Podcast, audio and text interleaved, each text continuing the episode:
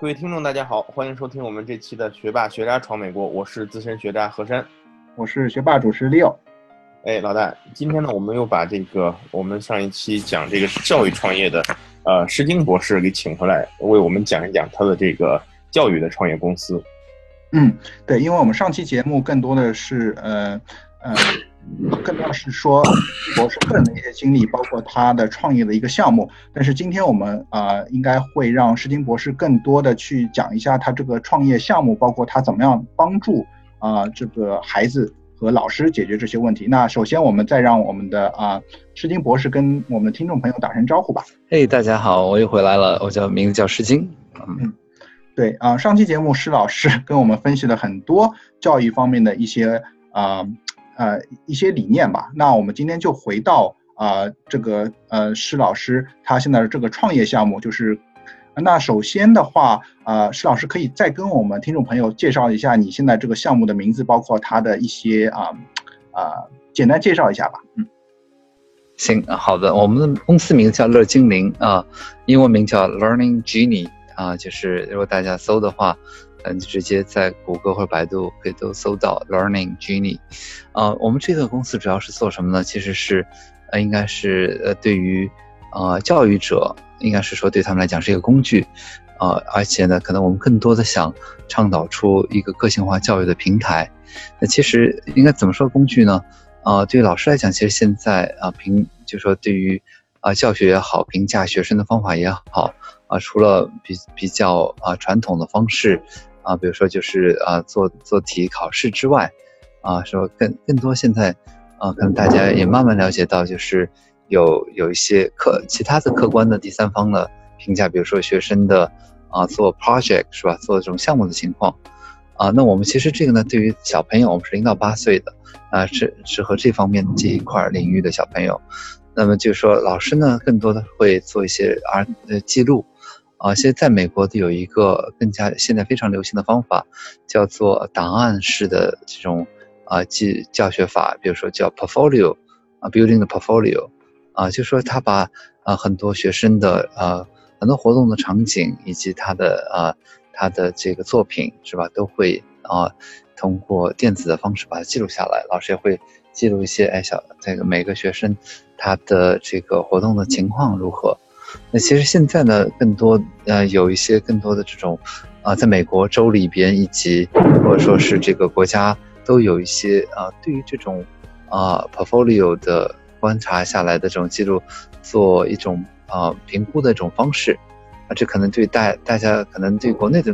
朋友来讲可能比较新，是吧？但是对于在美国来讲，就是已经有比较细细化的，比如说。啊，这个小朋友参加这样的活动，或者说搭积木也好，就举例子，小朋友是吧？或者做一个模型也好，他是如何做的？他会有一种评判，啊，不光是说最后的作品，而是说他的过程都会做一些记录和评价。那这些呢，就是说会把他的，呃呃，就是说他的创造性，以及他和人与人交往合作的这种能力，都会啊都会记录下来，都会做一些分析。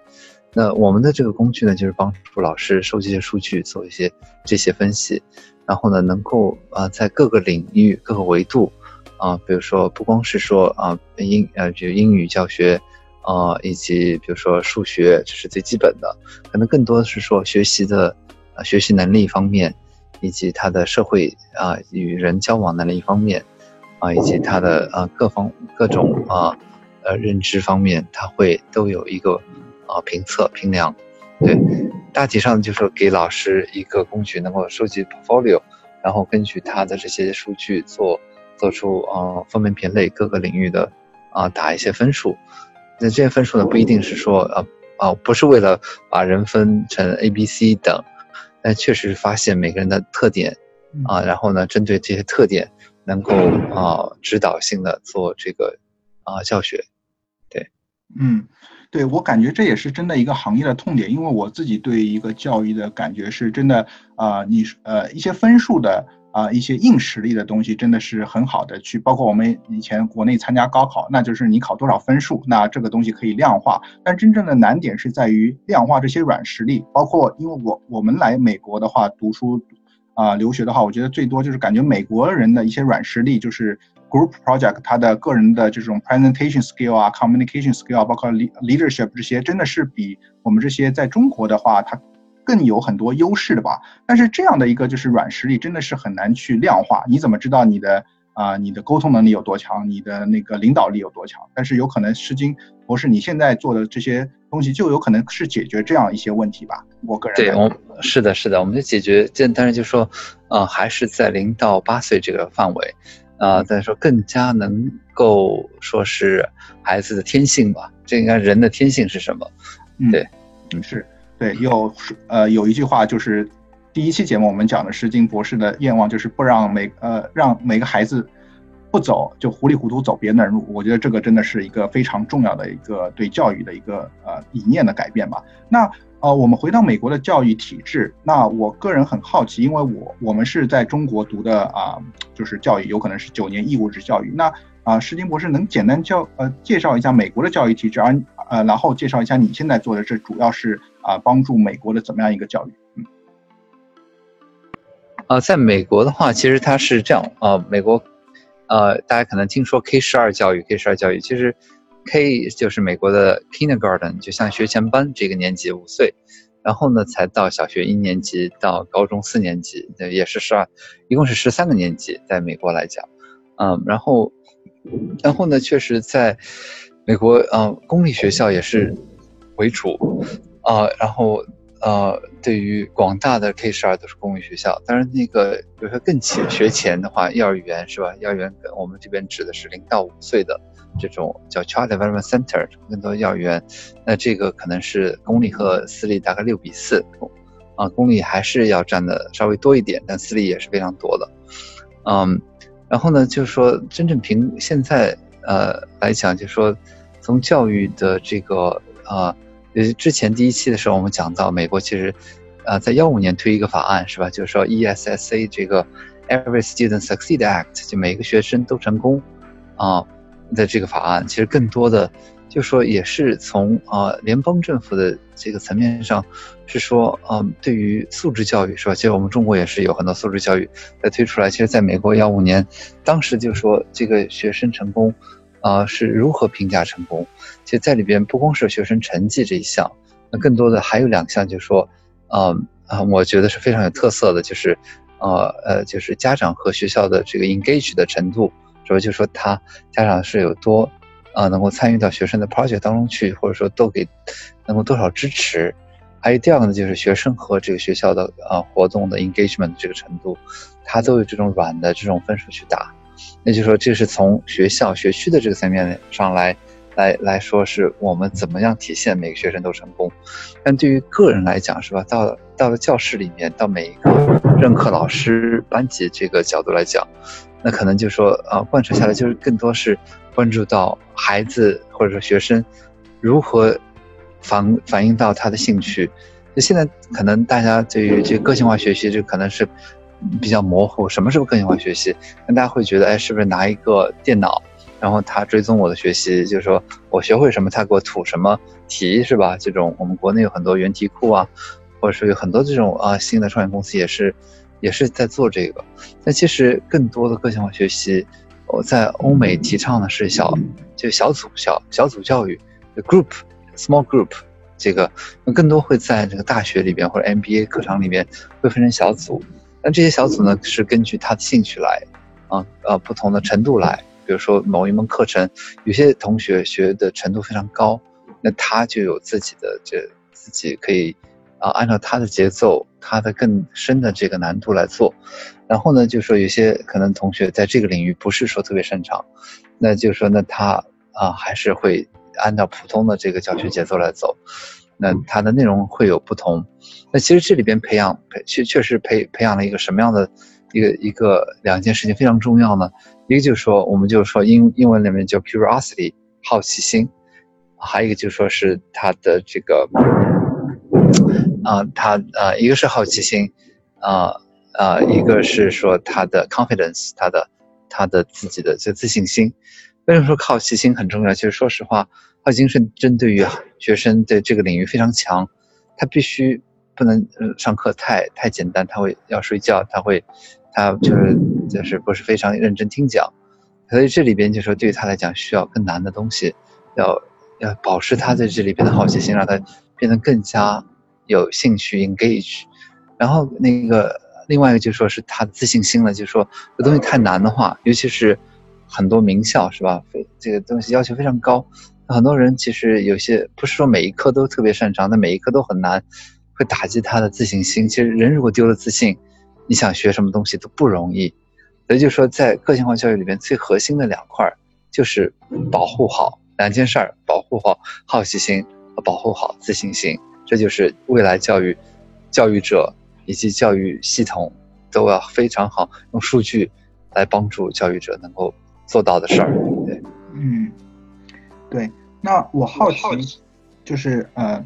呃，施施博士，你现在做的主要是美国幼儿园，是不是在这个阶段的小孩子更容易去培养这两个能力呢？就是好奇心和自信心。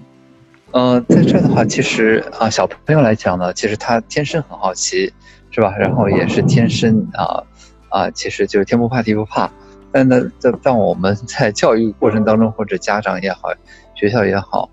那这时候就说，有的时候这两件事情就被破坏了，所以就说，其实，在很早的时候，你能看到，啊，很高成就的孩子，其实他是很自由的，是吧？就是那些他是能够自由的探索他自己感兴趣的东西，他始终是保持着这些很很对自己很有自信，他想要的东西他会去争取，他会去获得。然后一些孩子就说，如果说，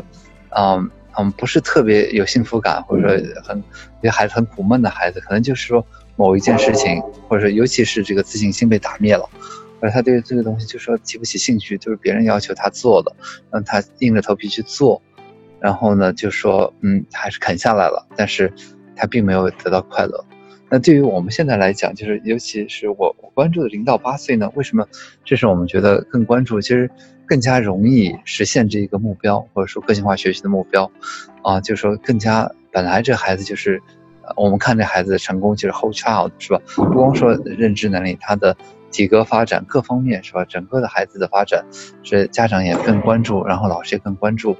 那其实是，嗯，这个秉承这个理念是容易实施的。但我就说这两件事情，好奇心和自信心，对于我们进入到中学到大学，如果说我们作为一个人来讲，一直保存保存这两件事儿的话，curiosity hungry，然后呢有 confidence。Confidence 做任何的东西，那时候这是很难能可贵的。希望是吧？今后的整个 K 十二教育到大学教育，我们每个人都能够保持这个很孩子的在孩提时代才有的这两个好奇心和自信心。对，嗯，对我个人的一个感受，我不知道何山啊同不同意？就感觉我们的自信心和好奇心有可能在国内教育小时候就已经被被蒙杀了，感觉。对。要老师说什么或者家长说什么，我们就要去做，而不是根根据自己的一些意愿吧。对，但是我觉得这点我妈做的挺好的。呃，我妈一直很鼓励我，就不管我做什么，做的再烂怎么样，我妈也会一直鼓励我。啊，像我之前练空手道，我刚开始没有信心，因为很胖嘛，小的时候总觉得在道场里面会被欺负啊，会会被被嘲笑啊，然后我妈就跟我一起去练，然后慢慢培养我这个自信心，然后那个。当练到一年多的时候，发现我比我妈练得好，然后，哎，当时就觉得挺好，然后就一直就坚持下来了。所以我觉得和家长的这个对这个那个投入也也有一方也有很大的一个很大关系。其实这块儿我们就说也是希望这个数据化，就大家能够看到事实，然后，然后家长，呃，和老师能够有共识，这样的话，其实对孩子培养就是非常帮助。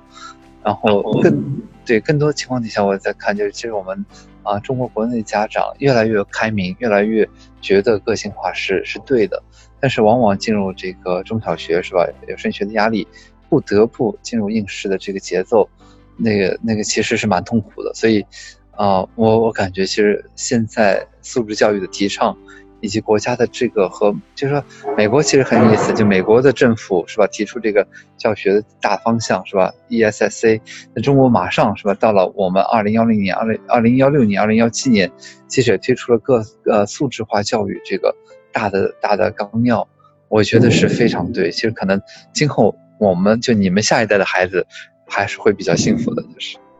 因为主要还是另外一个，就是由我们这一代人做家长，因为我们觉得我们这代人真的是处于一个转型期，真的是自己在啊这个过程中也学到很多。有可能如果我们有小孩的话，真的是非常的去愿意给他们这些个性化教育的机会吧。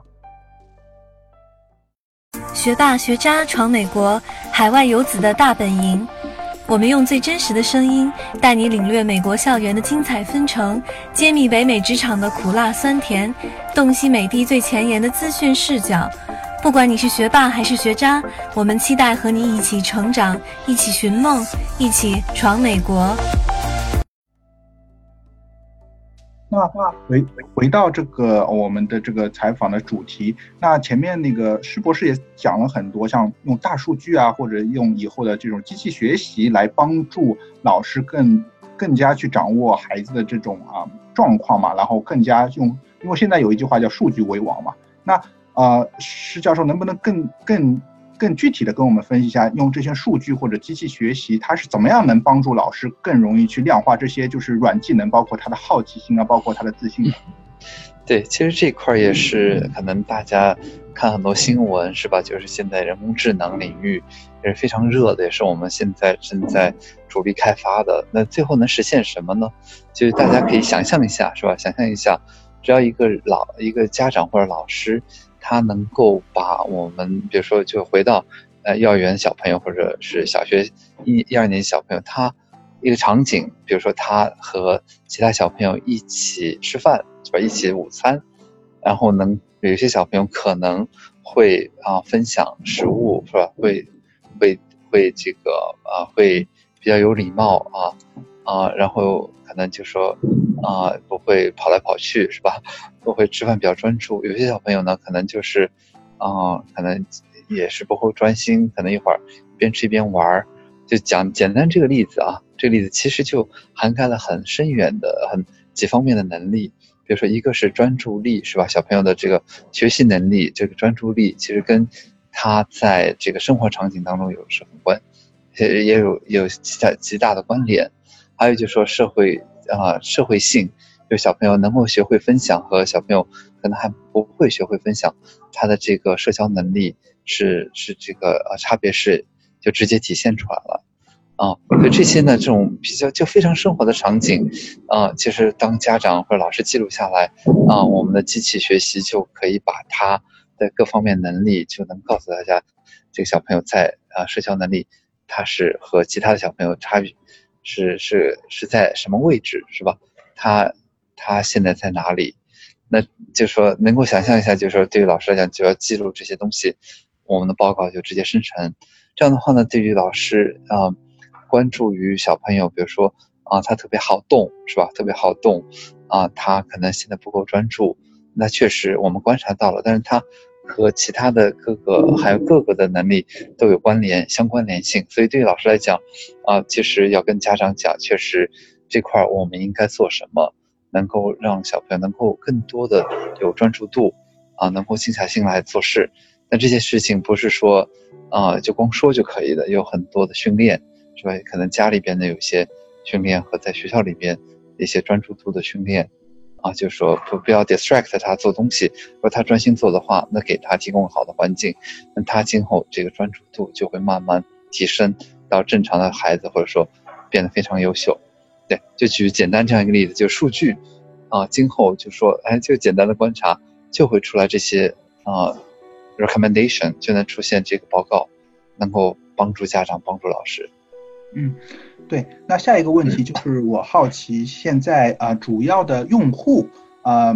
呃是谁？因为我看到一个数据的话，啊你们公司已经覆盖用户差不多是十四万，然后涉及了两百多个公立的幼儿园，这个是一七年四月的一个数据。那现在啊你们的用户是多少？主要是不是就是加州的一些公立幼儿园呢？对对，我们现在在美国各个州都有用户，加州是比较专注这个。呃，用 evidence based 就是这种，啊，用证据为导向的做评测，啊，是比较专注的一个州。所以我们现在用户应该两，当时是两百多个学区，不是两百多个学校，当然就一千多个学校，现在可能接近两千多个了，啊，所以就是用户可能在二十几万，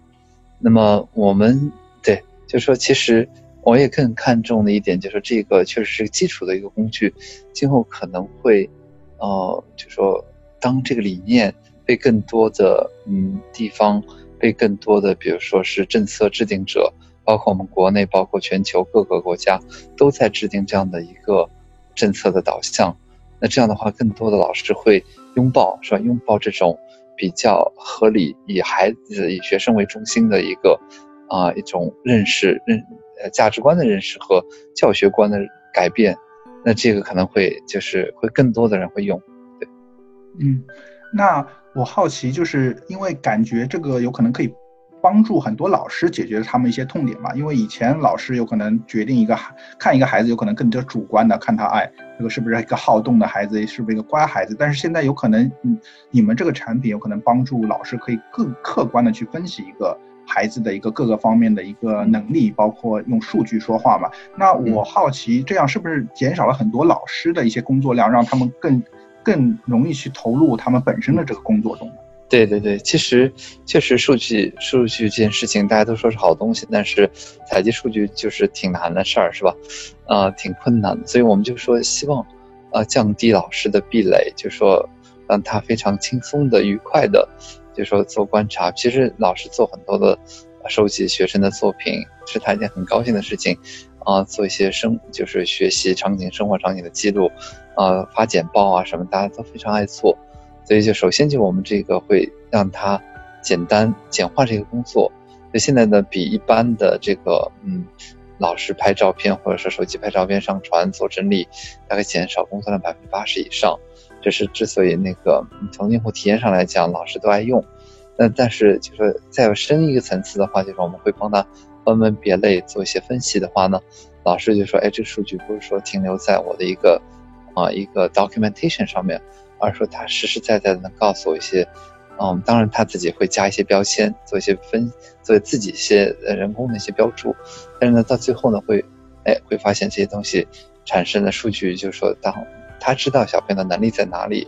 而且能够帮助他分组，知道一组小朋友在哪里，而不是说，哎，只是单个的，因为我们对于公立学校来讲，一个老师要对几十个学生，不像私立学校可能一个老师对十几个学生，那工作量是不一样的，所以。还是用这个技术大大的简化了他的他的一个操作，嗯嗯，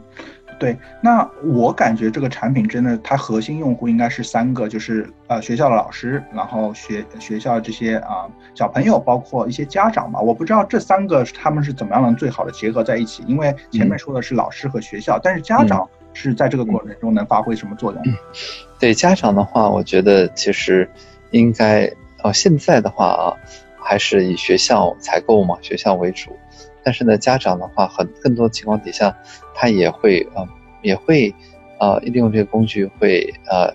提供给老师一些素材，会老师肯定会要一些家里的生活的场景，一些一些记录。那么这样的话，老师就利用啊更多完整的这个啊这些信息，然后和家长一起啊，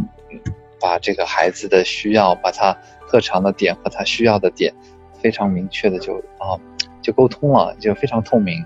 对家长来讲的话呢，他如果说也是理解，从教育学、教育学和家长看其实不一样，是吧？教育教育者的话，他可能更多系统化的把它分门别类各个领域的能力，他会有一个描述。家长的话呢，可能就是一种更多是感知性的 perception，他觉得这个孩子，呃，比如说考表达能力比较强，是吧？然后他。特别特别能来事儿，或者说特别聪明，或者说他的思考能力比较好，那这是大家主观的一个想法。那更就更多的能够用啊双方都能接受的一种啊比较科学化的方式能够阐述出来。这样的话，其实很大一点就是家长和学校呢，更多的是在一一个一个 on the same page，就是说他们都会在一个层面上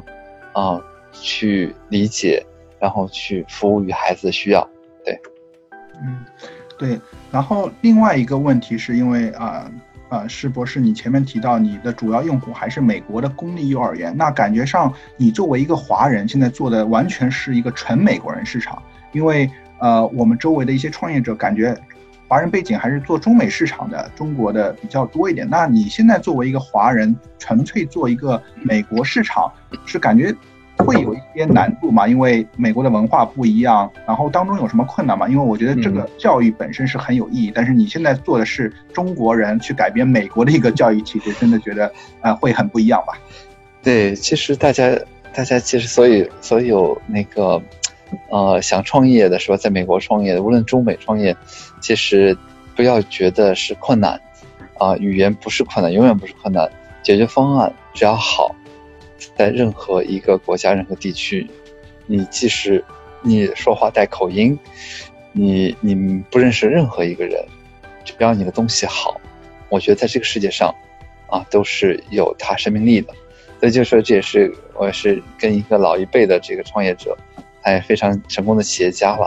啊，我们就聊就说这个中国人带口音，你是说话你跟人讲，别人别人待见你嘛，是吧？别人听愿意听嘛。他说。没关系，没关系。就是你带口音的话，他们会更仔细的去听，因为他听不清楚嘛，要坐下来更仔细去听，所以没问题。只要你有激情，你有好的产品，别人是会听你的，会愿意试用的。然后，其实话说回来，就是说对于，当然就说，如果说你一旦验证了市场，你肯定最希望的还是说，嗯，快速打开市场的话，你还是会招一些，啊，符合当地的这个。这个 culture 的人是吧？culture 就是说，其实我们现在团队非常 diversified，有美国人，也有墨西哥这个双语的，是吧？也有呃非洲裔的合作伙伴。所以说，针对不同的人群，他们可能会更容易。但是呢，如果对于创业者来讲，你一开始什么都没有，也没有那些资源，那就说你就，但是你的如果说你的产品、你的理念非常好，嗯，那解决真正解决一个核心的问题。那这个是不用担心，绝对是打得开，都能打开市场。嗯，好的。那之后的话，我还有一个很好奇的问题，因为呃，施博士前面讲的这个创业啊，实际上创业讲的很多时候是讲的一个是速度嘛，你要赶上市场，你要知道市场需要是要快。但是从另外一个角度，你现在做的这个方向教育，真的是一个是要慢的一个啊方向，因为我们古话一直说的好，是叫。啊，十年育树，百年育人。因为做教育这个行业真的是，呃，要要呃扎根。所以说，呃，创业是要快，但是教育是慢。你觉得这两个当中对你来说是怎么样去平衡？哦，其实呃，教育的话，我认为其实现在教育行业其实跟大多数行业一样，都经历深刻的变革，是吧？然后其实它的改变速度非常快，啊，其实我认为是挺快的，而且。大家采用一个工具，采用一个新的方法思维的时候，只要它确实 work，而且它确实解决真正真正的问题，叫回归教育本质的问题的话，那个大家的这个接受度也是非常快。我们其实非常高速增长，其实保保持了可能第一年保持百分之五百的增速吧，然后第二年可能百分之三百的增速，所以就说嗯，还是能够成长非常快的。嗯，嗯是的。那之后的话，聊到我们这个主题的话，我觉得啊，说到底我们还是啊是华人，然后或者是留学生是来美国的。那我们最大的一个市场，现在很多人想，中国是一个最大的市场嘛。包括中国现在因为产业升级，然后消费升级，对这个教育领域，我特我是深有体会，觉得很多我们现在年轻的这种家长是很容易去啊花花费在这个上面，因为感觉现在一直说的一句话是。啊，两个人的钱是最好，两种人的钱是最好赚，一个是女人的钱，一个是小孩的钱。那我是觉得啊，我的问题是有可能啊，施博士有没有可能把你这个项目以后啊，就是慢慢带入中国市场，让中国的这种小孩也是得到这样的美国的最好的一个工具，然后帮助他们啊，更更性化的让每一个中国的小孩去成长。对，这也是我们的一个非常大的一个愿景。说实话，其实我个人认为，就是我们国家的。呃，素质教育现在国家有这个政策，是吧？然后呢，家长其实也有这个觉得，呃，虽然高考指挥棒或者说中考的指挥棒在那放着，但是一旦这些有，就是不需要这么围绕着这个分数去去进入这些门槛儿，这些门槛儿不以这些分数为评判标准，以更多客观的人他的真正的特长特点。他的这个这些来评判的话，那可能这个是需求是非常大的。对这块，我也是希望，就是说我们广大听众是吧？或者说也是可以，嗯，如果说感兴趣的话，能够到我们的网站，就是呃 learning-genie.com，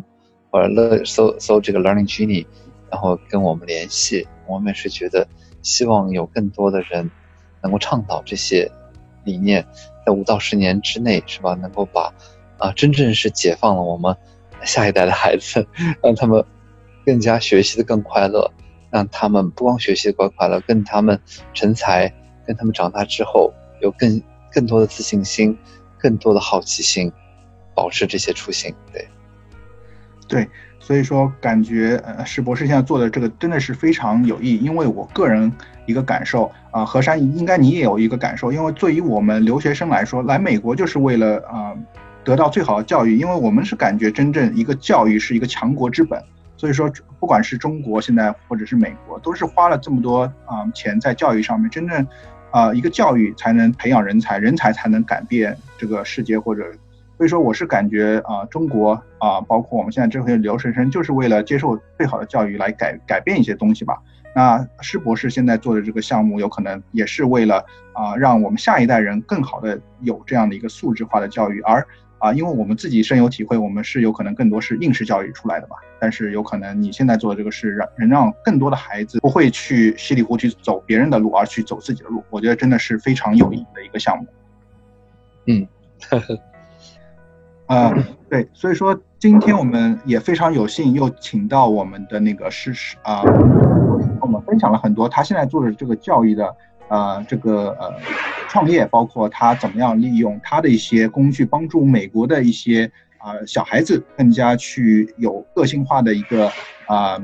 呃发展的一个可能性，也希望他这样一个好的项目有可能也可以带呃给我们中国的小朋友以后带来更多的福利。但是我们真的非常感谢他今天的分享，同时我们也啊非常呃会时刻注意你的项目，希望以后你常来我们节目做客，帮助我们聊更多教育啊方向的话题吧。我觉得真的是让我们看到啊他对于一个教育的一个热爱，然后包括他能用这些工具改变很多人的一个未来的一个啊人生吧。对，那今天很感谢我们施博士啊来我们节目，呃非常也是非常感谢 Leo。呃，学霸，然后河山资深学渣，学渣，然后对这个节目非常好，我也希望就是在这个节目当中能够展现更多华人在美的这个能量，以及带动更多的人做自己喜欢做的事儿。嗯，对，好，那今天呃就说到说到这里，嗯，那这就是我们这期的学霸学渣闯美国，谢谢大家。